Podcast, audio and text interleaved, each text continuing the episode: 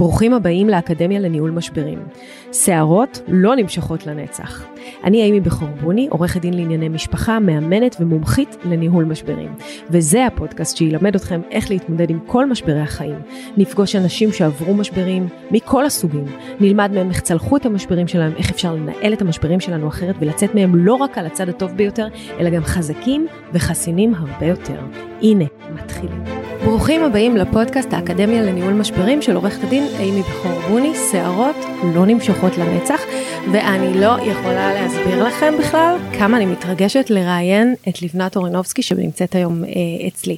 קודם כל כי אני מרגישה שקצת דפקתי את המערכת, כי רק השבוע שילמתי לה 4,000 שקל פלוס מע"מ לשעתיים ייעוץ, זאת האמת, נשבעת בהן צדק. אה, היא בעלת חברה לשיווק ברשתות החברתיות, משפיענית עם מעל ל-100 אלף עוקבים ברשתות החברתיות, יוצרת תוכן בטיק טוק ובאינסטגרם ובכלל בתחום הכסף והעסקים, וחכו לשוס, היא רק בת 22. אז מה בעצם גורם למישהי כמוני, עורכת דין, אה, מאוד מנוסה, שיש לה משרד, אפשר להגיד אפילו איזה ככה אימפריה, אה, ללכת ולקבל ייעוץ בכזה סכום מטורף מילדה בת 22? כל הייחוד של לבנת אורנובסקי הוא בעצם במה שהיא עושה ובאיך שהיא עושה אותו, כי יש מלא מלא מלא חברות שיווק, בטח ברשתות החברתיות, אבל לבנת עושה את זה אחרת.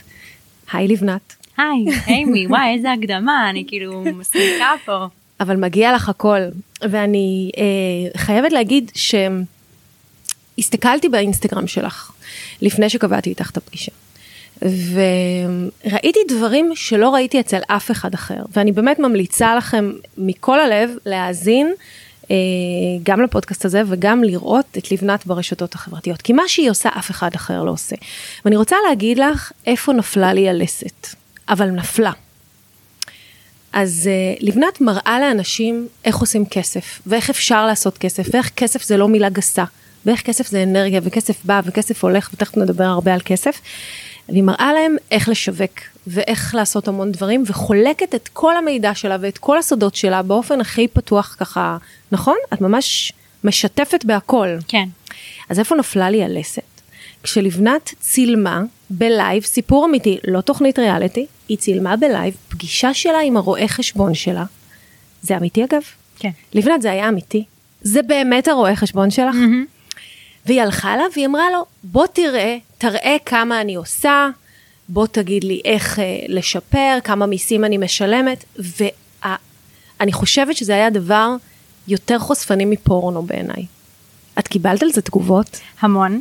אה, מעבר להמון תגובות מפרגנות של אנשים שאומרים וואו סוף סוף מישהי שמראה את האמת את המספרים האמיתיים ולא רק כאילו מראה כמה כסף היא עושה ומראה לי שטרות אלא באמת גם הראיתי שאני מוציאה הרבה על מיסים ואיזה חודש צילמתי את המייל שקיבלתי מהרואה חשבון שאומר 70 אלף למס הכנסה 35 אלף למע"מ כאילו ממש נכון. את זה נכון. והנה אני מראה שגם יש פה הוצאות לא רק הכנסות אז מעבר לכל האנשים שהתלהבו ואמרו נתת השראה וזה המון אנשים עדיין לא האמינו לא האמינו? עדיין לא האמינו. למה הם לא האמינו? שזה הסכומים לא שאת עושה? הם לא מאמינים לצילומי עובר ושב, הם לא מאמינים שאלה סכומים שבחורה בת 22 יכולה לעשות. כשהם רואים את הסכומים האלה, אוטומטית עולה להם מי קיבלה ירושה, או שאבא שלה מיליונר, או שיש לה בעל עשיר, או כל מיני דברים כאלה. זאת אומרת, כל דבר חוץ מזה שהיא השיגה את זה בעצמה, נשמע להם הגיוני. זה שהשגתי את זה בשני הידיים, משהו שם לא מסתדר במוח של האנשים האלה שמגיבים לי דברים כאלה, ואני, האמת, ויתרתי לנסות כל הזמן להוכיח שזה אמיתי, כי הבנתי שגם כשאני מראה להם צילומים מהרואה חשבון,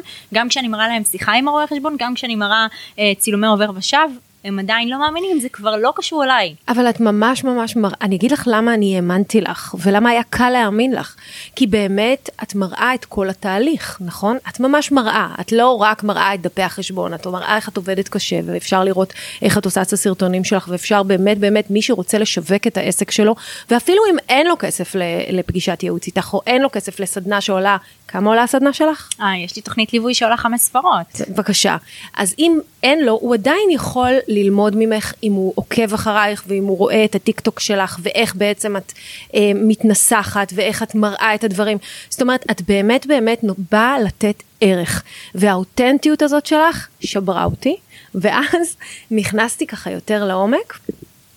ו, אה, וראיתי הרבה דמיון בינינו. אה, ראיתי שגם את אה, אה, עברת איזשהו משבר משפחתי כזה, וגם את קצת היית אנדרדוג, ואולי קצת היה לך מאוד מאוד קשה, ושום כסף לא בא אלייך או נפל עלייך, ולא היו ירושות, אלא באמת מתוך, ה, דווקא מתוך הקושי. הצלחת לעשות דברים, ובאמת הפודקאסט הזה רוצה בעיקר ללמד אנשים להתנהל בחיים האמיתיים, להתנהל מול משברים, להתנהל ביום יום, הרי בואי, את עכשיו סיפרת שאת עושה אה, חמש ספרות לסדנה, ובאינסטגרם שלך את אומרת, אני עושה שש ספרות בחודש, נכון? מרוויחה שש ספרות מרוויחה בחודש. שש, שש ספרות בחודש. אז זה לא תמיד היה ככה, נכון? אה, אני בת 22, אני לא מגיל 10 עשיתי שש ספרות, כן? אבל אני כן יכולה להגיד לך שמהרגע שבאמת התחלתי להיכנס לעולם העסקים ברצינות, זה קרה מאוד מהר. כי א', לא היה לי מה להפסיד, ב', הייתי מוכנה לעשות הכל, ממש לקחתי סיכונים, עזבתי את הבית, עברתי עיר, התחלתי כאילו עסק, הכל. שרפת את הספינות? ממש, ממש, ככה.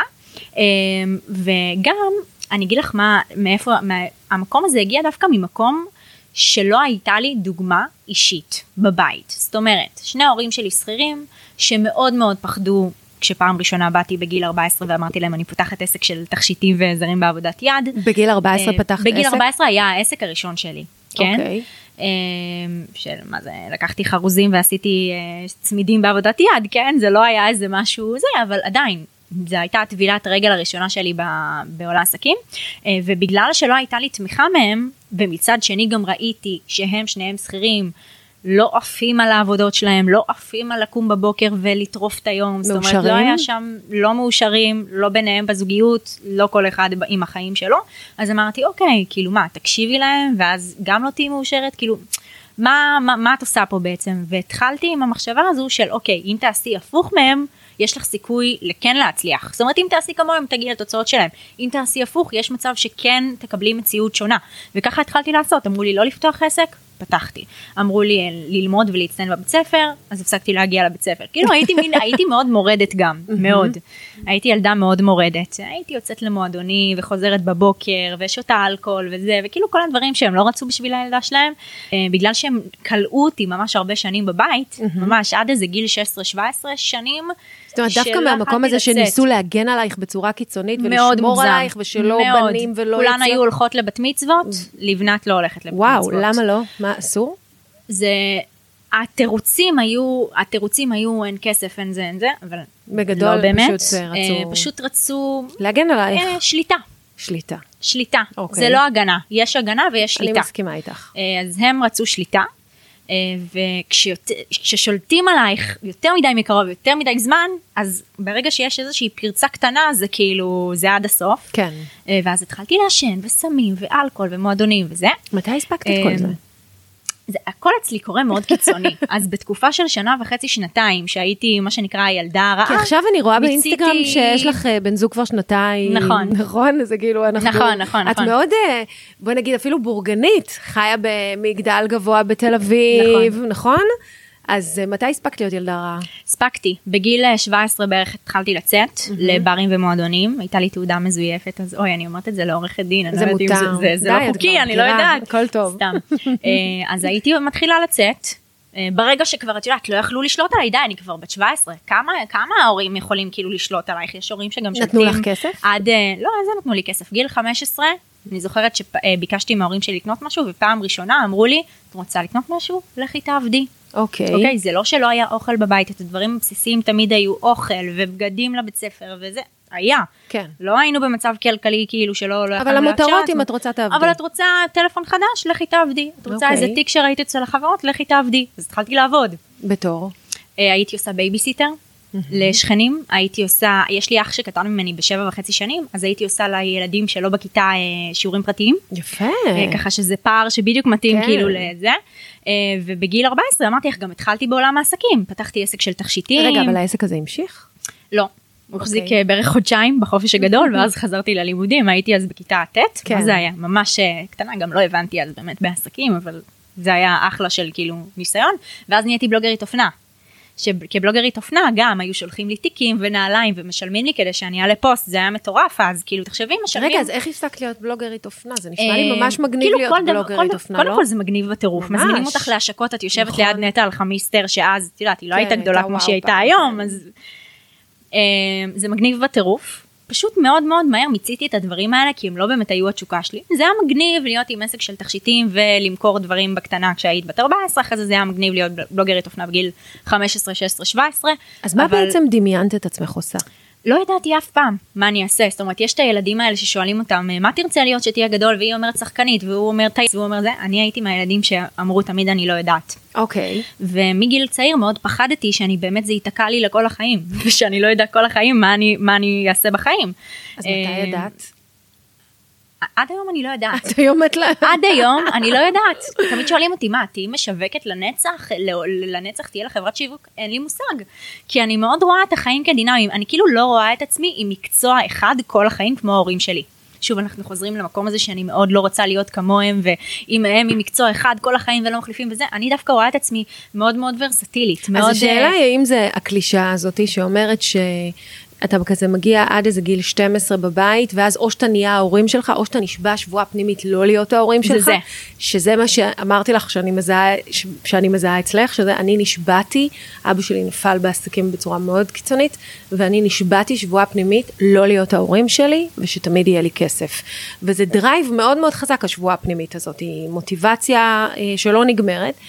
או שזה גם אה, אצלך יותר אה, דור הזילניאלים, כי את מהדור הזה שאומר, אני לא עושה מה שלא נעים לי, אני עושה רק מה שטוב לי, אני מחליף עבודות, אני משתנה, את יודעת שהיום הבעיה הכי גדולה בהייטק בעולם ובכלל בחברות ענק, וגם לי יש בעיה כזאת, כן? יש לי עובדות, קשה מאוד להחזיק את העובדים, הם משתעממים מהר, הם רוצים לשנות את, ה, את מה שהם עושים כל הזמן, אז זה גם קצת הדור שלך, אולי. הדור שלי רוצה את הכל מהר, כאן ועכשיו. הדור שלי מבין כבר שהוא לא צריך להסתפק במקומות שלא באמת עושים לו טוב, וכאילו, זה דור יותר מפונק, אני חושבת, כי יש המון אפשרויות. כשיש לך מלא אפשרויות, אז אתה כאילו לא צריך להיות תקוע על אפשרות שזה, נגיד, אני חושבת שאצל אה, הדורות אה, הקודמים שהיו, הדור של ההורים שלי, הדור של הסבים והסבתות, היו להם פחות אפשרויות ולכן הם היו פחות מפונקים. הם גם לא הכירו, אני חושבת, תראי, הרשתות החברתיות, היום אנשים עוקבים אחרי אנשים כמוני,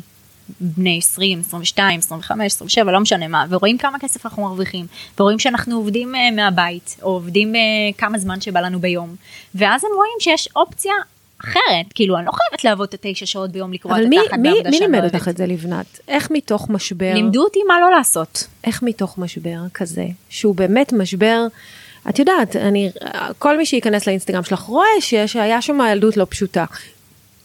ודווקא מתוך המקום הזה, החלטת להאמין בעצמך, הרי זה, זה הדבר הכי קשה. אומרים לנו, כל אחד צריך מבוגר שיאמין בו, לא היה לך את המבוגר הזה.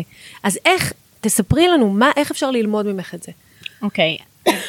אני רוצה להגיד שבאחת הפעמים שחוויתי אה, אלימות מההורים שלי, אני ממש זוכרת איזושהי מחשבה פנימית שכל הזמן חזרה לי בראש של אין מצב שאת עוברת את זה לחינם, אין מצב שאת עוברת את זה לחינם, את תהיי משהו גדול, את תהיי משהו גדול כדי להצדיק את כל מה שעברת, כי תחשבי שהמוח שלי לא היה מוכן להאמין אפילו שזה אפשרי שאני חווה את כל הדברים האלה לחינם. זאת אומרת, אין מצב שאני כל כך סובלת, כן. וזה לא כי אמור לקרות איזה משהו מאוד משמעותי וחיובי אחר כך. כאילו זה כמו כל הסיפורי סינדרלה האלה כן. שאנחנו מכירים, אה, שאני הייתי אז רואה באמת סרטים כמו סינדרלה, שהתעללו בה, ולכי תנקי לנו את הבית וזה, והתייחסו אליה לא יפה, ואז ראיתי איך היא הפכה באמת מלכלוכית לסינדרלה, ואמרתי בואנה, אולי גם אה, לי יהיה סיפור כזה.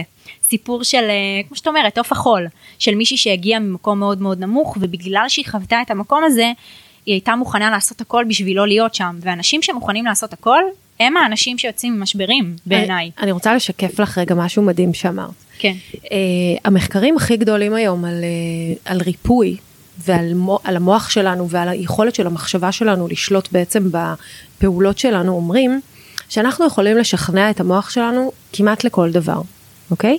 Uh, יש למשל מחקר מאוד מאוד גדול שנערך בחולי סרטן.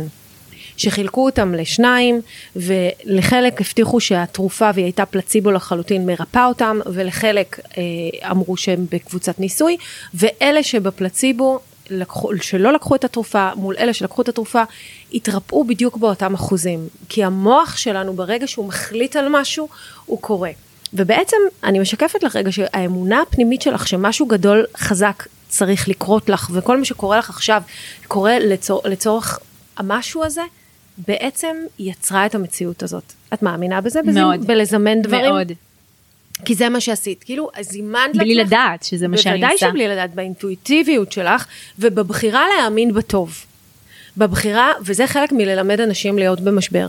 לא אה, להסתכל על זה כאירוע שלילי, אלא להגיד, זה, זה בסוף לטובתי העליונה. אני אולי עוד לא יודע איך זה, אבל זה כנראה לטובתי העליונה, גם בהכי רע שקורה. נכון. וזה באמת אה, מה שעשית, וזה אני רואה אצל, שאני מראיינת אנשים פה שעברו משברים מאוד מאוד גדולים, באמת המכנה המשותף לכולם, לכל מי שהצליח לצאת מהמשבר להצלחה אה, גדולה, זה אנשים שהצליחו לראות כבר בתוך המשבר, בתוך הסערה, שזה כנראה קורה לטובת משהו יותר גדול, וזה גם, היה, גם עזר להם בעצם להכיל את האירוע הזה, שהוא אה, יכול להיות מאוד כאוטי. נכון.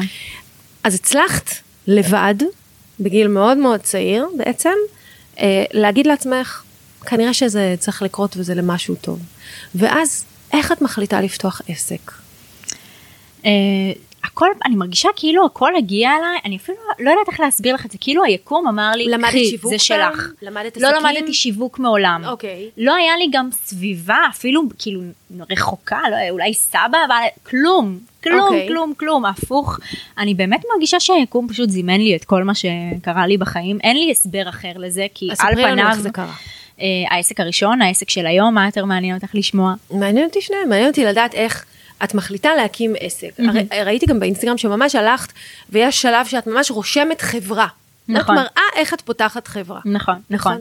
אז אני, אני אדבר על העסק של עכשיו, שהוא קצת יותר מעניין, כי כל העסקים שהייתי עושה לפני, של התכשיטים וזה, זה היה עסקים שלא באמת הבנתי בעסקים, פשוט רציתי לעשות משהו. כאילו, אוקיי. תמיד הבנתי שאם אני אעשה כמו ההורים שלי, ואני אחכה ליום שתהיה לי תעודה טובה מהבית ספר, ואז ילך לעשות פסיכומטרי, ואז אתה, אוקיי, את מסיימת כמוהם. בואי ננסה לעשות דברים לפני, ותמיד הייתה לי את המחשבה של בואי תעשי עכשיו, כי אם תיכשלי את עדיין גרה אצל ההורים. כי אוקיי. תמיד פחדתי כלכלית מהיום הזה שבו אני אצא מהבית של ההורים, כי ידעתי שהם כבר לא יעזרו לי, וידעתי גם שזה יקרה בגיל צעיר.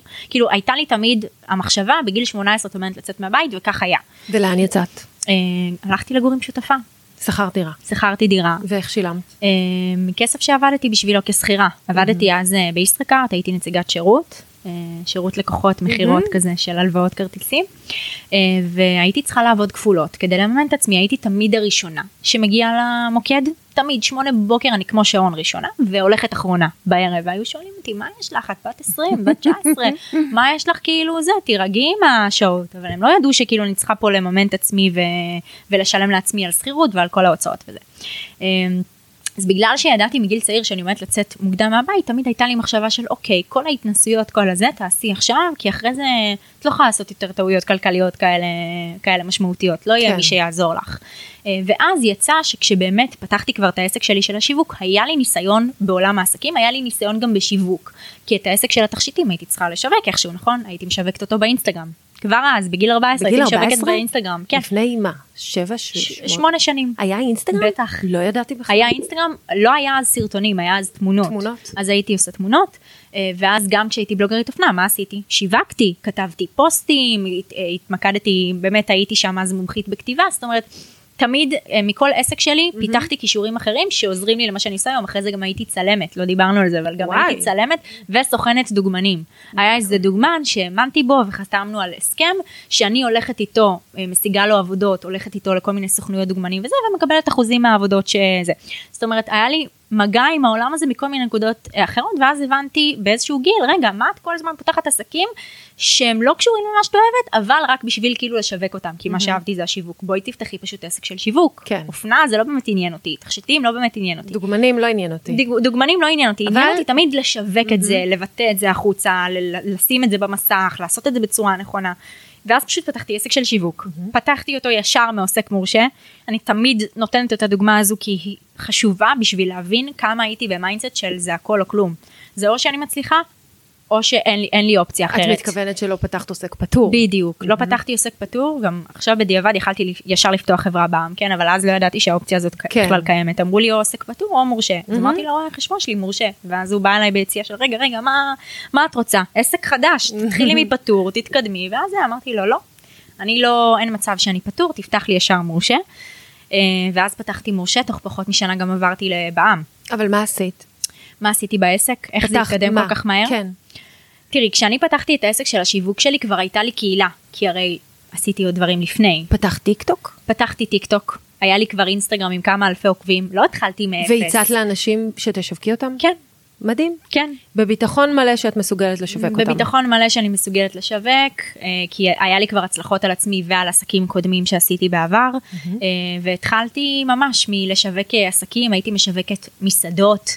אה, את זוכרת את הלקוח הראשון שלך שהאמין בך? שהסכים לתת לך את אה, השיווק על העסק שלו? את הלקוח הראשון, וואו, לא. לא זוכרת. הכל הלך כל כך מהר, שלא היה באמת לקוח ראשון, היה 20 לקוחות ראשונים. כאילו וואו. היה, היה באמת, אני תוך חודשיים הבאתי את העובדת הראשונה, מרוב שהיה לי ככה עומס של, כאילו זה צרות של עשירים, כן, נכון. היום עסקים פותחים עסק ורק מחכים ללקוח הראשון, זה ממש צרות של עשירים. אבל אז ממש הייתי חוטפת התקפי חרדה, מהלחץ של אני עובדת מ-7 בבוקר עד 11 בלילה, גם בשישי וגם בשבת הייתי עובדת, ועדיין אני לא מצליחה לספק אה, לכמה לקוחות שאני רוצה את השירות שלי. אז הבאתי עובדת. הבאתי עובדת. אה, שהיא הייתה העובדת הראשונה שלי, שהיא הייתה גם לקוחת עבר שלי, זאת אומרת זו מישהי שעשיתי לה פעם פגישת ייעוץ, ועלה לי איזה ערב אחד כאילו, שוב נפלה לי בבום איזה הבנה של, קור- קוראים לה מיקה. מיקה היא נכס, מיקה היא נכס, תשלחי הודעה למיקה. לא יודעת מאיפה זה הגיע אליי, כי היא לא דיברה איתי מעולם על לעבוד אצלי, אני בכלל, אני ידעתי שהיא הייתה חיילת אז כשהיא לקחה ממני ייעוץ, אז, אז לא מה היה זה לי היה? שום... תקשור? אני, יכול להיות, אינטואיציה? היום בדיעבד אני יודעת ש, שיש, כן, יכול הקשבה להיות. לבטן שלך? הקשבה, אז זה, זה אפילו לא, כאילו, לא הייתה שום סיבה שהייתי יודעת שמיקה באמת פנויה לעבודה. לא הייתה שום סיבה. זה הגיע אליי, שלחתי לה הודעה באותו, זה היה לילה, אחד בלילה, שתיים בלילה, שלחתי לה הודעה, מיקה, אני יודעת שעכשיו לילה, תראי את זה מחר בבוקר, אה, אני רוצה לדבר איתך על עבודה אצלי ב- בעסק, אני רוצה אה, להעסיק אותך. בוקר אחרי היא כתבה לי, תקשיבי, אני בדיוק עוד שבועיים משתחררת ורציתי לשלוח לך הודעה אם את צריכה עובדות. מדהים. כך שזה הגיע בול בזמן ואני לא מאמינה שזה מקרי. אני לא מאמינה שזה מקרי, אני מאמינה שזה באמת, הידיעה הזאת הגיעה אליי מאיפשהו והעסקתי אותה והיא עבדה אצלי מעל לשנה ועבדנו ביחד. אז מה את אה, מלמדת היום אנשים שמגיעים אלייך? הרי בסופו של דבר, אנשים מגיעים אלייך, בואי נגיד, נקרא לזה, זה לא אולי משבר, אבל הם נמצאים באתגר. הם נמצאים באתגר. אה, גם השוק רווי, גם היום כדי לקבל עוקבים באינסטגרם צריך ממש לעבוד בזה. את יודעת, ישבה פה מישהי קודם, ממש לפנייך, אה, אה, שראיינתי אותה לפודקאסט על הספר שלה.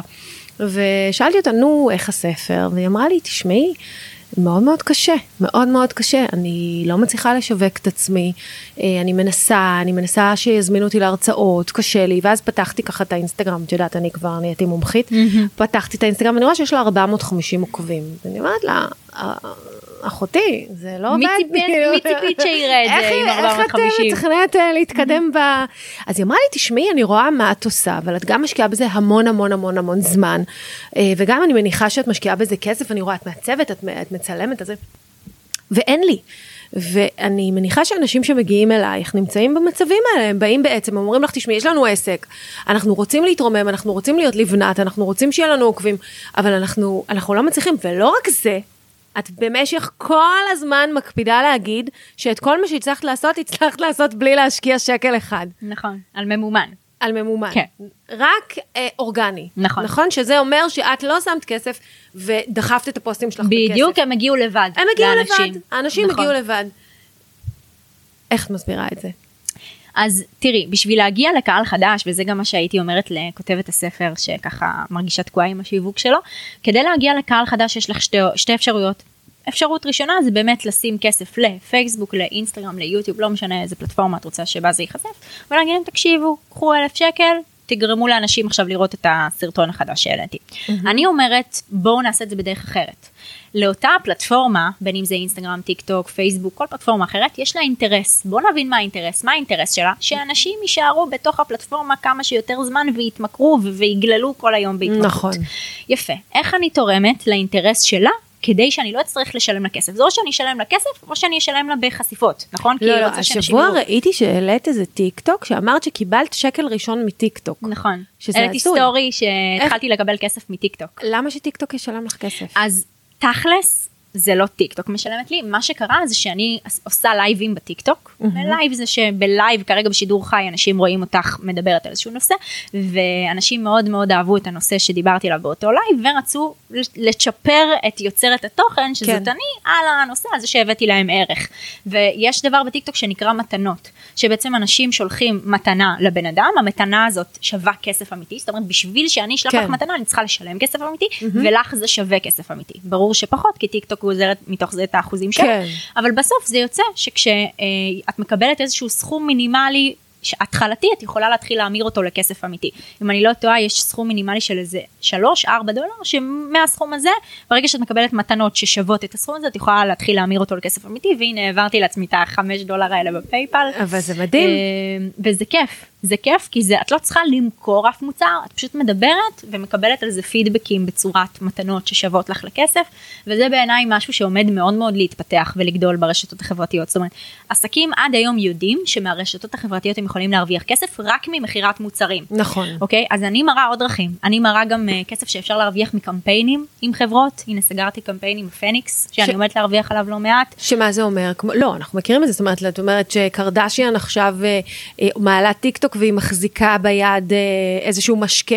אז משקה, ברור שהמשקה. הזה מממן את נכון, זה, נכון? נכון, נכון. אז לזה את מתכוונת. לזה אני מתכוונת, אוקיי. אבל רוב הבעלי העסקים היום, שהם לא קים קרדשיאן, גם אני לא, בואי, לא יודעים שיש את האופציות הזו, האלה. כן. אה, ומעבר לזה שאת יכולה לעשות עם קמפ- קמפיינים עם חברות, את יכולה ממש לייצר תוכן שרק מהתוכן את תרוויחי כסף. ביוטיוב, הפלטפורמה עצמה משלמת לך כסף. למה? בטיק טוק, ככה הפלטפורמה עובדת, זו הפלטפורמה היחידה שהיא תשלם לך כסף רק על צפיות. לא משנה אם הקהל אהב, לא אהב, יש לך צפיות, את מקבלת על זה כסף. וואו. יש אנשים שזה ממש, אה, אגב, העבודה זאת אומרת, שלהם. אנשים יכולים להפוך את זה ממש לעבודה. זה, יש אנשים שזו העבודה שלהם. בארץ יש בודדים מאוד כאלה, כי בארץ בשביל להתפרנס מיוטיוב אתה צריך להיות הטופ של הטופ. כן. בחו"ל אני יודעת שיש המון שמתפרנסים מזה. כן. אמ, כי גם כשאת חשופה ליותר קהל, כשאת נכון, מדברת באנגלית, אז נכון. יכולה להגיע ליותר צפיות.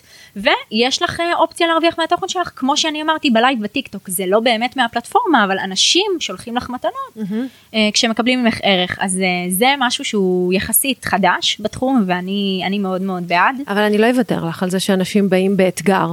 זה שאת מצליחה זה מהמם, ואת מקור השראה, ואז הם רוצים ללמוד ממך, ובאמת נותנים לך עוד עבודה. נכון. אבל אותם אנשים מגיעים באתגרים כלכליים, אז מה בעצם...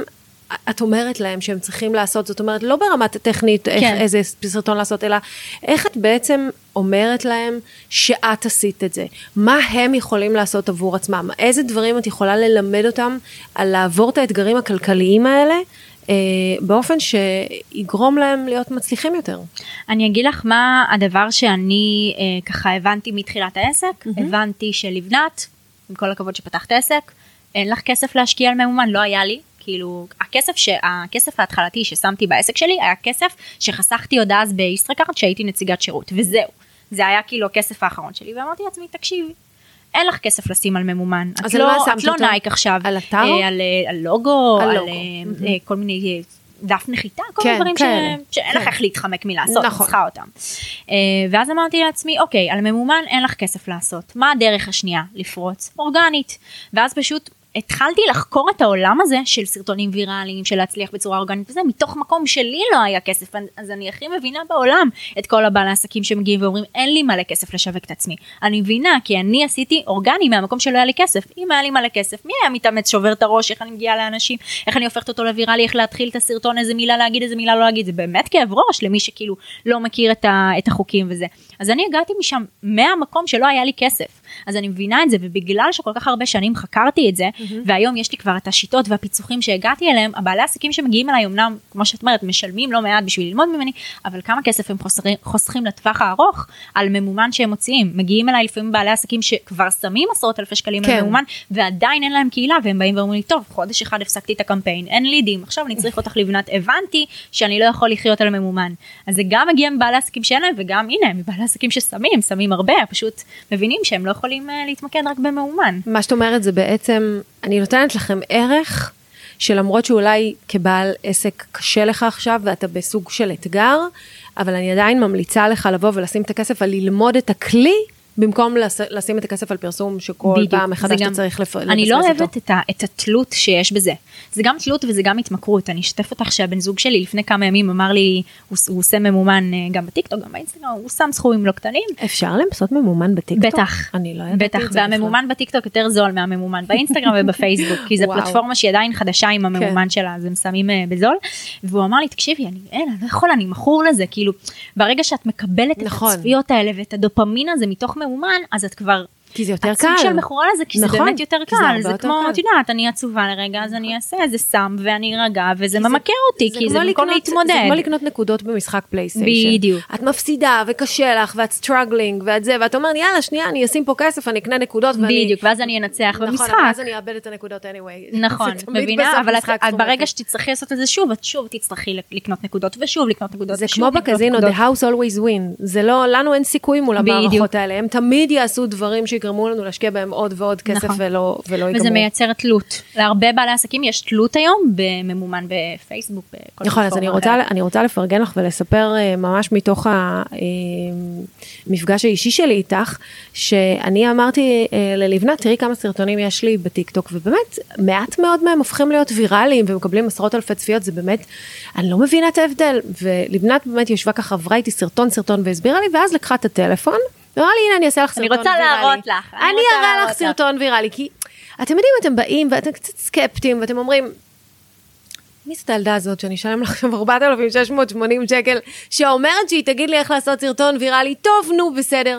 ואז היא הוציאה את הטלפון, ואני ישבתי שם, ופשוט צילמה אותי ושאלה אותי שאלה, והעלתה את זה באותו רגע לטיקטוק. כמה זמן זה לקח? ככה, תוך שעה היו 5,000 צפיות. ותוך שלושה ימים 21 אלף אנחנו כבר ב-21 או 22 אלף. אני חושבת שעברנו את זה גם. כן, אני כאילו יושבת ואני כל הזמן מראה לבעלי בבוקר ואני אומרת לו, זה לא הגיוני. עשיתי את זה איתה בארבע דקות. זה כאילו. לא הגיוני. מה זה, מה, מה הילדה הזאת, איך היא, מה היא קולטת שם, איזה vibe היא יודעת להעביר שאני לא. ובאמת אה, ישבתי על זה הרבה ושתדעי לך שנראה לי ש... לקחתי ממך הרבה מאוד דברים, ואני מהעסקים שכן משלמים כסף, אני לא, אנחנו... אה, בסוף את גם כבר במקום שיש עובדים גם שתלויים בך. נכון. את מבינה? זאת אומרת, את לא יכולה לבנות משהו, לבנות עובדים, מי מאומן וזה, פתאום להחליט ביום בהיר אחד שאת מפסיקה, יש אנשים שתלויים בך. נכון, יש אה, מערך שלם. בדיוק. אה, אבל בכל זאת, כמובן שהכלי הזה הוא כלי אה, ששווה זהב ואני מאוד מאוד ממליצה ואני אגיד לך את האמת, אני, את מכירה את זה, יש את כל עולם התפתחות העצמית. אנשים שנוסעים לטוני, לטוני רובינס עם השקלים האחרונים שיש להם רק כדי לח, לנסות ולראות אולי זה ישנה משהו ו, ובאופן עובדתי כשאתה הולך ואתה מחליט לגדול מחליט להתפתח, מחליט להגדיל את העסק שלך, או למשל, אני אתן לך עוד דוגמה, בקורונה, הייתה שנה אה, מזעזעת לכולם, נכון? כולם היו בסגרים, המון לא עבדנו, אה, וכולם אמרו לי, מה, מה את עושה? את מפטרת עובדים? ואני אמרתי, לא, אני שוכרת עוד עובדים. אמרו לי, אבל קורונה, יש סגר. אמרתי, כן, אבל אני מתכוננת, כי אני יודעת שאחרי הקורונה זה הכל יהיה הרבה יותר, ולהפך, אני הופכת את זה לשנת פיתוח עסקי, כתבתי ספר, השקעתי בספר, וכאילו, הוצאתי כספים דווקא במקום בדיוק מהמקום הזה של אמונה בעצמך, שאתה יודע שאתה צריך לעשות את זה, אה, ורק לעשות את זה בגדול, ולא לא להמר על עצמך בקטן. זה נורא קשה לאנשים, בגלל זה הזמנתי אותך לפה, כדי באמת להראות להם שזה אפשרי. לא רק שזה אפשרי, זה אפשרי בכל גיל, וזה אפשרי כשאתה באמת מחליט. ויש אה, באמת כמה כלים שאתה צריך כדי להצליח בעסקים, נכון? אחד מהם זה היחס שלך לכסף. איך את מתייחסת לכסף, לבנת? אה, מבחינתי, אני בזמן האחרון התחלתי להכניס לעצמי מנטרה שאני הכסף. זאת אומרת, כסף זה לא משהו נפרד שונה ממני, אני הכסף, הרי בסוף כולנו זה אנרגיה, נכון. כסף זה גם אנרגיה, נכון. זה אומר שאנחנו זה גם כסף, כאילו יש פה איזושהי נכון. משוואה של כזה, איך אמרו ב... בבית ספר, לא משנה. שכחתי, זה רק אומר שזה לא היה באמת חשוב. אה, אז בעצם אני, אני תמיד במחשבה שאני הכסף, ואני גם תמיד במחשבה של ככל שאני אתן יותר ערך לעולם, ככה אני אקבל יותר כסף, ולכן תמיד הדאגה שלי זה איך לתת יותר ערך לעולם. אני כבר לא דואגת איך אני אכניס כסף, כי פיצחתי את חוקי המשחק. כן. זאת אומרת, מהרגע שעשיתי את ה... אפשר להגיד את המיליון שקל רווח הראשון שלי בעסק, כבר הבנתי, אוקיי, דאגות על כסף לא יהיו לי יותר, וזה למרות ה- הראש המאוד מאוד הישרדותי שנשאר לי מאז, שפחדתי שיעיפו אותי מהבית ואני אשן ברחוב וכל מיני רק כאלה. שתדעי שאני לא נפרדתי מזה, אני עד היום אומרת דאגות של כסף, רגע אולי עוד יהיה לי, רגע אולי עוד יהיה לי. זה באמת אה, כן. שריד אה, שלנו אני, מהצוברות, מאיפה שבאנו. אני מהצוברות, כן. אני מהצוברות, אני לא מה- מהמבזבזות, אני גם תמיד, אני מייצרת על זה המון תכנים, אני מייצרת על זה תכנים ממקום חיובי, אבל אצלי זה מגיע ממקום שבאמת אני חייבת שיהיה לי את הביטחון הזה לראות אותו מול העיניים, את המספרים האלה, כן. אבל, אה, אבל אני, אני יודעת,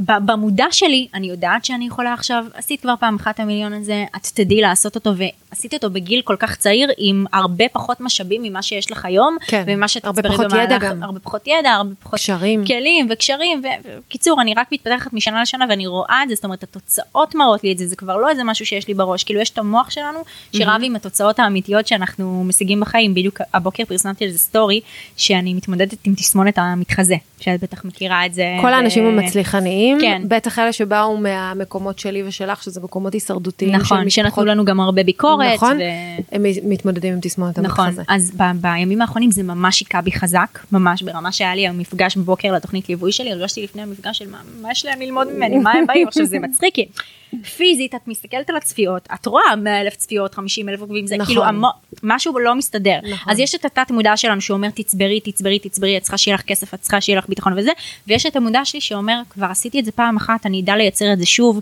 וזה מה שמייצר לי את התודעת שפע, שאני יודעת שאני אוכל לייצר כסף וכמה שאני ארצה ומתי שאני ארצה. כן, כבר חיה עשיתי את בתודעת זה ויש לי שפע. את הכלים האלה, כן, אני גם, אבל אני מסתכלת על זה מאוד פרקטי, כאילו יש אנשים שאומרים, אני בתודעת שפע, אני בזה, את מסתכלת על החשבון בנק שלהם, הם במינוס. כן. אוקיי? אני מאוד מאוד פרקטית, אני אומרת, הנה, הכסף הזה נמצא. לא, עשית אבל אותו, יש תודעת לך את שפע זה. לא רק כמה כסף יש לי בבנק, תודעת נכון. שפע זה היכולת להגיד, אין לי כסף עכשיו, אני בטוחה שיהיה לי, ולא לא חסר כסף בעולם, וכסף זה אנרגיה, ופעם הוא נמצא, ופעם הוא לא נמצא, וזה בסדר, אני לא נלחצת, למרות זאת אני אה, אבזבז עכשיו, או אני ארכוש משהו שחשוב לי לעסק. זה נכון, בדיוק ה... ה- השקעה אני בעד, נכון, השקעה זה אני בעד, לא אוהבת האנשים שאין להם. כסף ואומרים, אני לא, עושה לי טוב לעשות לק ג'ל ולקנות כן. תיקים של גוצ'י, לא. לא, נכון, זה זה טוב. עושה לך טוב עכשיו, אבל מה יקרה לטווח הארוך? אני חייבת להגיד לך שאני לא חסידה של לקנות תיקים של גוצ'י גם כשיש לך כסף, זה פשוט נראה לי יופי של בזבוז זה כסף. כן, זה כבר, את יודעת. אפשר אחד, את אבל יודעת. פה אנחנו כבר לא מדברות על, אה, על ייעוץ פיננסי, אנחנו מדברות באמת על, על אה, זה, גם אני לא עפה על מותגים ואני תמיד אומרת שאני קונה בגדים בשין, כן, לצורך העניין, באמת אני לא רואה ערך בשיהיה לי סמל על הבגד, אני חושבת שגם הרבה אנשים שרוצים את הסמל הזה על הבגד, זה כי... הדרך שלהם להראות שהם שווים משהו זה הסמל. נכון, דרך אבל אגב, ברגע אני- שאני פותחת את הפה מבינים מה אני שווה, אז למה אני צריכה סמל? דרך אגב? היום, היום יודעים אה, שגם אה, זה עוד אה, טרנד שככה גווינית פלטרו הכניסה, ואחר כך היה בתוכנית היורשים, שדווקא האנשים הכי הכי עשירים הולכים בלי אף סמל עליהם, הם לובשים חולצה לא אפורה זה. פשוטה, שאת לא תחשבי שהיא עלתה להם, אבל עלתה להם איזה 6,000 יורו, כי הם לא רוצים את הסמלים האלה. אני מכירה את זה גם מהסביבה נכון. שלי, אני מכירה לא מעט מיליונרים. זה אושר אמיתי, הם לא. נראים מבחוץ זה מיליונרים. אושר אמיתי, שאתה לא צריך להראות לכולם כמה אתה עשיר, לא צריך לשים על עצמך את הסמלים נכון. האלה. אבל עדיין, ברמת הייעוץ פיננסי, אנחנו כן אומרים לאנשים להשקיע ולחיות בתודעת שפע. נכון. נכון? נכון. ואם מגיע מישהו אה, אלייך ואומר לך, אין לי כסף ואני צריך את הקורס שלך, אחרת מה אני אעשה? מה את אומרת לו? שאין לו כסף לקורס שלי, או שאחרי הקורס... כסף, אין לו כסף, אין לו כסף. הוא לא אומר, איך אני אצא מהלופ הזה? תראי, אני אגיד לך מה, אני תמיד אומרת שצריך להתחיל ממשהו. זאת אומרת, אתה לא יכול להגיד, אני לא אשקיע בכלום, אבל אני אקבל, זאת אומרת, בשביל להכניס כסף, אתה צריך להוציא כסף. אם אין לך את הכסף ההתחלתי להוציא, אז בוא בינתיים תמכור את הזמן שלך. כאילו, הדבר הכי מבאס זה למכור את הזמן ולהרוויח אה, שקלים, כי עדיין אין לך את הכלים, אבל זה נכון. מה שעושים בהתחלה. ואז מה זה, גם להיות אני. שכיר? כן, זה גם אני אומרת. עבדתי שנה ושלושה חודשים, קראתי את התחת בישראכרט כפולות, כן. כי ידעתי שבואי, כרגע אין לך את הכלים, כרגע את מוכרת את הזמן. אחרי שתמכרי את הזמן, עם הכסף שתקבלי, תוכלי לקנות ידע. אחרי שיש לך ידע, תוכלי לגבות יותר כסף.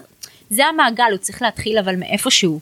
אתם לא יכולים לצפות אה, להגיד, היום אין לי ידע, יש לי עסק חדש, זה, אבל אני גם לא רוצה לשלם. ואם מישהו מגיע אלייך. עם משבר, זאת אומרת שהוא כבר, היה לו עסק, הוא היה בסדר, ואז הוא, הוא כשל ונהיה לו אה, הפסדים, או באמת מינוסים גדולים, את ממליצה לו לבוא לסדנה שלך? את חושבת שזה משהו שיכול זהו. לעזור? אז אני אגיד לך, אני היום עובדת רק עם עסקים שהם כבר פתוחים, שהם כבר רצים ושהם כבר מכניסים לא מעט. הייתה לי תקופה בעסק שעבדתי עם קהל יותר מתחיל, כי גם אני עוד יחסית הייתי יותר מתחילה, ואז את יודעת, זה היה לי סבבה גם לעבוד עם קהל שהוא יותר מתחיל, שממש פותח עסק חדש ורוצה הכל מאפס. היום בגלל שאני במקום יותר מתקדם בעסק, אני מרגישה שלעזור לאנשים שהם ממש מגיעים מאפס, יש שם פער גדול מדי, ו... אני לא יכולה לעזור, שמה, כמו... שהשיווק לא יעזור להם? שהאורגני לא, לא זה לא שהשיווק לא יעזור, אותם? שהוא אבל- לא ייתן תוצאות אה, מספיק אני אגיד לך מה, זה? כמו שמישהו בי"ב ינסה ללמד מישהו בכיתה א' קרוא וכתוב. הם כל כך לא יבינו אחד את השני, זה כל כך רחוק, זה כזה פער, שעדיף שמישהו בכיתה ג' ילמד מישהו בכיתה א' את הבסיס ההתחלתי, ואז אחרי זה שהוא יעלה כמה כיתות, אין בעיה שתלך למישהו מתקדם בי"ב. אז רגע, אבל אני רוצה הקהל הזה אני היום... רוצה אבל להבין. כן. השיווק שאת מלמדת על שיווק ברשתות חברתיות, כן. הוא מתאים לעסק שהרגע נפתח, או שהוא הוא מתאים. לעסקים יותר הוא מתאים? לעסק שכרגע נפתח. המוצר שלי, של התוכניות ליווי, לא מתאימים לעסקים שהרגע בגלל נפתחו. שהוא מוצר יקר. וגם בגלל שהוא, לכן הוא גם עולה ככה, הוא לא, הקהל יעד שלו זה בכלל לא עסקים מתחילים, כן? לעסק מתחיל באמת לא יהיה חמש ספרות לשים. לעסקים המתחילים אני אומרת, קחו רגע קורס דיגיטלי, תתחילו בקטנה, 100 שקלים יש לך לשים על קורס דיגיטלי, כן. להתחיל לפעול לבד, להתחיל למדת לעלות כמה בקורסים כיתות. לא. לא, לקחתי מעולם קורסים דיגיטליים של שיווק, של יצירת תוכן, אני כאילו למדתי הכל מניסוי וטעייה, גם לא היה, בואי, לפני שמונה שנים, לא קורסים היה. דיגיטליים של שיווק, הייתי צריכה לשווק את העסק שלי של התכשיטים, כאילו, הייתי חייבת ללמוד את זה על בשרי. הבנתי. ומכל דבר שעשיתי, בין אם הצלחתי, בין אם לא, התחלתי לבנות לאט לאט את השיטות שלי, אני גם בן אדם מאוד חוקר, אני כל הזמן עוקבת אחרי המשפיענים המצליחים וזה, מה היא עושה, מה היא עשתה שהצליח לעורר בעניין, למה הסרטון הזה הצליח לה, למה זה לא, ולאט לאט אני בונה דרך זה את ה... אוטודידקטית אבל. כן, אז אם אני עסק מתחיל... במה שמעניין אותי. כן, ברור. תמיד. אנחנו תמיד אוטודידקטים רק במה שמעניין כן. אותנו. אז, אז אם אני, אם אני עסק מתחיל, את כן ממליצה לי ממש להתחיל מקורסים דיגיטליים, כן. ומלנסות uh, למתג את העסק שלי ולשים עליו... אה, תתחילו לבד, לא צריך עכשיו לשים, אני מכירה עסקים שרק מתחילים, עוד לא הכניסו שקל, ישר עשרות אלפי שקלים. רגע, שנייה, תנסה כן. רגע לבד, תתחיל, תכניס את הכמה שקלים הראשונים, את הכמה שקלים האלה כבר תוכל להשקיע שוב בעסק, ואז תוכל להוציא עוד, על עוד איזה קורס, מהקורס הזה אתה תרוויח עוד כסף, ואז תוכל להוציא על תוכנית ליווי, זאת אומרת, יש דרך חכמה לעשות את הדברים האלה, אני לא בעד, אה, יאללה, העסק מתחיל, 100 אלף שקל על תוכנית ליווי, 200 אלף שקל, לא יודעת, אני, את יודעת, גם כמישהי שתמיד צריכה את הביטחון שלה ולדעת שתמיד כן. הכל יהיה סבבה לה עם כסף, עשיתי תמיד הכל בצעדים, כאילו, הם לא באמת היו צעדים קטנים, כי צמחתי מאוד מהר, אבל עשיתי את זה חכם כלכלית. אבל רצית לעשות את זה בצעדים קטנים, כן. היקום, היקום זימן לך קפיצות יותר גדולות. נכון. אז אני רוצה לסכם. קודם כל, אנחנו, אה, אם אנחנו רוצים לקחת ממך השראה, באמת לאותם אנשים שגם התחילו מכלום וגם שכירים וגם אלה שרוצים באמת אה, לפתוח עסק, אה, שיווק זה שם המשחק. מסכימה עם זה? חד משמעית. בלי שיווק, נכון? זה הדבר בעיניי הכי חשוב בעסק. זה דבר שבלעדיו אין עסק, כי אין איכשהו אתה צריך בסופו של דבר חשיפה לאנשים שידעו שאתה קיים, כדי שיבואו לקנות ממך את השירות שלך, את המוצר שלך, אין יותר חשוב משיווק, נכון? מסכימה. כמובן שאתה צריך לתת מוצר טוב כדי שהשיווק יצליח, אנחנו בכלל לא נגענו בזה, אבל כמובן לא. שאנחנו זה לא... כאילו מובן מאליו, נכון, אבל זה אנחנו חלק לא מדברים אה, על מאוד מאוד אה, מישהו חשוב. שמשווק מהמם, אבל המוצר. שלו חרא ואז אף אני אחד לא יחזור. תמיד אומרת, אתה רוצה להרוויח כסף, תעשה את זה מערך אמיתי, או שלא תרוויח בכלל. נכון. אז, אני- אז, אם הוא, אז, אז אם אני לוקחת, ואני כתבתי לעצמי פה בצד את כל בעצם התכונות האלה שלקחו אותך קדימה, כדי שאני אסכם אותם למאזינים שלנו, שיהיה להם יותר קל, אז את מאוד חרוצה. באה ראשונה, הולכת אחרונה, עובדת בלי שעות, אה, מאוד נחושה, גם ברגע שאת יודעת, גם שהיה קשה, גם שהיה פחות, גם שהיה יותר, נחושה, נחושה, נחישות והתמדה, אה, זה אחד אה, הדברים הכי עוצמתיים לקיים עסק, כי לעסק יש עליות וירידות. נכון. האמונה הפנימית הזאת שמלווה אותך, שאת פה לעשות את זה בגדול, החזון שלך, נכון? הדמיון הזה שדמיינת את עצמך עושה את זה, ואיך את עושה את זה, ושכל מה שקורה קורה באמת בשביל שתעשי את זה הכי בגדול שיש. העובדה שבאת לתת ערך, כי בלי ערך בעצם כל העסק הזה לא שווה שום דבר. אה, לפתח את הכישורים, פיתחת את הכישורים שלך לאט לאט, אולי אה, בצעדים יותר גדולים, בצעדים פחות גדולים, אבל למדת ופיתחת את הכישורים שלך כדי להיות במקום הזה שתוכלי לייעץ לאחרים. ובעיקר הבנת במה את הכי טובה. ידעת להגיד מה, מה את עושה טוב. מכל הדברים שעשית וניסית, הרגשת למה את מתחברת ומה בעצם הקשבתי בעצם לעצמי, כן. הקשבת לקול הפנימי שלך. יש לי עוד משהו באמת להוסיף. יאללה, בדיוק מה שרציתי לשאול. לא, לא הייתי מרצה. לא היית מרצה. כי אני אגיד לך מה, עם כל התכונות המהממות האלה, אם הייתי בן אדם שבפנימי שלו הוא כן. מרצה, לא, שום דבר מזה לא היה יוצא לפועל, כי ההורים לא רצו שאני אפתח עסק, כי ההורים רצו שאני אלמד מקצוע, אמא שלי אחות אמרה לי, תקשיבי, אחיות תמיד צריכים, לכי תלמדי להיות אחות, מה הקשר עכשיו עסק? גם היה משפט שתמיד חזר בבית, עסק זה דבר זמני, מקצוע זה לנצח. וואו, איזה אמונה זה מגבילה. תמיד יואו. אמונה מגבילה שתקשיבי את יודעת שבכל השנה הראשונה שלי בעסק עסק זה דבר זמני, משפט, זה האמונה מנטרה שחזרה אצלי בבית והיא כן. מאוד השפיעה עליי בשנה הראשונה שלי לעסק. כי כל הזמן חשבת שהוא זמני. מאוד קשה. הקול שלה היה אצלי בראש, ברור, הקול שלה, זה היה ברור. מטורף. אז אני חושבת שהדבר הכי חשוב שאפשר לי ליישם את כל התכונות האלה ולהוציא אותן לפועל, זה שלא הייתי מרצה. הבנתי מה הם רוצים, זה שלכם, אני חיה את החיים שלי. וזה משהו שאני חושבת שאין לרוב האנשים, נכון. רוב האנשים יכולים להיות חרוצים, רוב האנשים יכולים לפתח כישרונות, זה לא זה. אבל רוב האנשים הם גם מרצים והם לא נותנים לעצמם להוציא את כל התכונות האלה החוצה, כי הם תמיד נתקעים עדיין ב... אבל רגע, אבל היא, היא תכעס, היא לא תהיה מרוצה, אבל רגע, אני אעליב אותה אם אני אפתח בהמשך. לזה, אני אגיד לך עוד משהו. כן. את, את הרבה מעבר ללא למרצה. את לא כל כך שמה על מה שאנשים אחרים אומרים. כי יש טוקבקים מאוד רעים נכון. לסרטונים שלך, מאוד רעים. ואני רואה שאת לא מתייחסת אליהם בכלל, הם לא מעניינים אותך, ואפילו היה אירוע שאני זוכרת ממש מלפני איזה שבועיים, שמישהי כתבה לך, או מישהו כתב לך, את מכוערת או את שמנה, ופשוט לקחת את זה, ומינפת את זה. והשתמשתי בזה לשיווק. והשתמשת בזה לשיווק, וכאילו, בטום ליין, את יודעת מי את ומה את, ויש לך עמוד שדרה, אפילו שאת רק בת 22. אני חושבת שהעמוד שדרה הזה, היכולת לדעת שזה העץ הפנימי שלך, בזה את טובה, זה מה שאת רוצה, זה הקול שלך, זה החזון שלך, את נחושה ואת חרוצה, זה באמת מוכיח את עצמו, ואני חושבת ששש ספרות זה רק ההתחלה. נכון? חד משמעית. עוד משהו שהיית אה, אומרת למישהו אה, שמגיע עם איזה עסק אה, אמ, במשבר או עם רצון... אה, הוא חייב להבין שמגיע לו.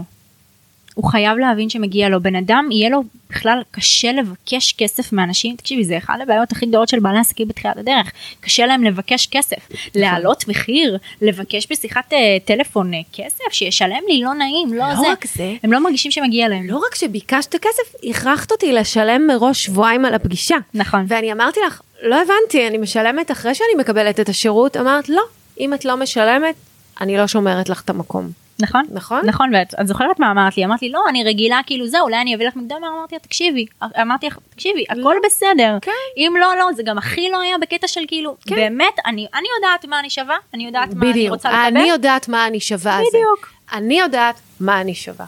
לא מורידה מחירים, לא זזה ממה שאני חושבת, נכון. ואז היקום יזמן לי בדיוק את זה. ואני יודעת שמגיע לי. אז אה, וזה מאוד חשוב, כי בן אדם שלא מרגיש שמגיע לו, ימנע מהזדמנויות ומכסף להגיע אליו לחיים. כי הוא ירגיש שזה לא, לא מגיע לו. חד משמעית. לבנת אורינובסקי, את מדהימה, העתיד שלך רק מתחיל, אמרתי לך את זה בפגישה הראשונה שלנו, והיה לי תענוג צרוף לארח אותך ולשמוע אותך. גם לי ממש. ללמוד ממך, אפילו שאת אה, יותר קטנה מהבת שלי אפילו. תודה שאירחת אותי, אימי. תודה לך, ואנחנו היינו הפודקאסט אה, לניהול משברים, האקדמיה לניהול משברים. אה, אם נתנו לכם ערך, אז אנחנו נשמח שתשתפו עוד אנשים אחרים עם הפודקאסט הזה, או תכתבו לנו. אה, אנחנו גם בטיקטוק וגם באינסטגרם וגם בבלוג, ויאללה, נתראה בפרק הבא.